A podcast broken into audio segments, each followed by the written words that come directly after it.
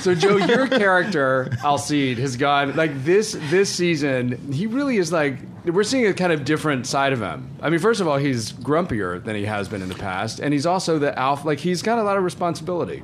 Yeah, I think I like to think he's always been grumpy, um, but but yeah, just grumpy in a He's- different in a different way. He's more grumpy now.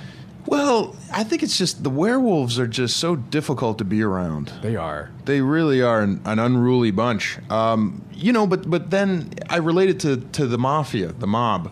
Uh, being a pack master because you know we're supernatural creatures we can't go to the police so when a little girl's parents both pass away you can't call the cops or child protective services to take her off to go live with the next of kin which would be her grandmother logically so i have to go do that but of course like her kind of like flaky mom said, "Why don't you go live with my boyfriend of like in the show's time? Like my, this guy I've been going out with for a month. You're gonna go live with him now, not your family members."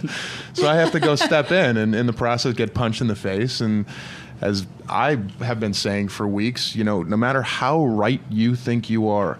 Punching an angry 240 pound werewolf in the face, like no matter how right you are, you're wrong. You're just Right. wrong. That's Yeah. just that's just bad judgment. That's yeah. But you might even say a death wish. That's a lapse. He'd been drinking. We just he'd been didn't see that drinking. scene before. yeah. yeah. That's a He had been bad drinking. idea. Seemed like a good idea at the time. So how many how many scenes over the seasons have the two of you actually had together?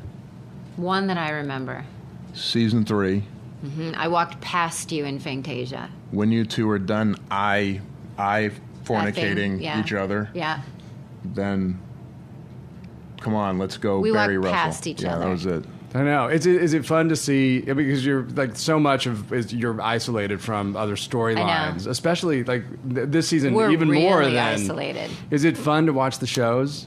It's really fun for me to watch the show and then to watch myself is always a thing, but but I love watching the show. I love seeing what you guys all did over there. Yeah, yeah. I have no idea what you're doing over on that I know. vampire show. I know. I know. and I always ask Anna, I'm like, how's that? How's that show you're on? How's that the fairy show? How is that? I It's a know. vampire show, a fairy show, a werewolf. I mean, it's kind of crazy. It is, but I will say, by the end of this season, there is one show. What? Yes, we're, we were all in the same show. Well, I'm gonna. That's, That's, all I'm going to say. All right. That is Mm-hmm. maddening, and I'm going to leave it with that. Thank you guys so much, and congratulations. That was a I, good one. Thank you. I am loving this season.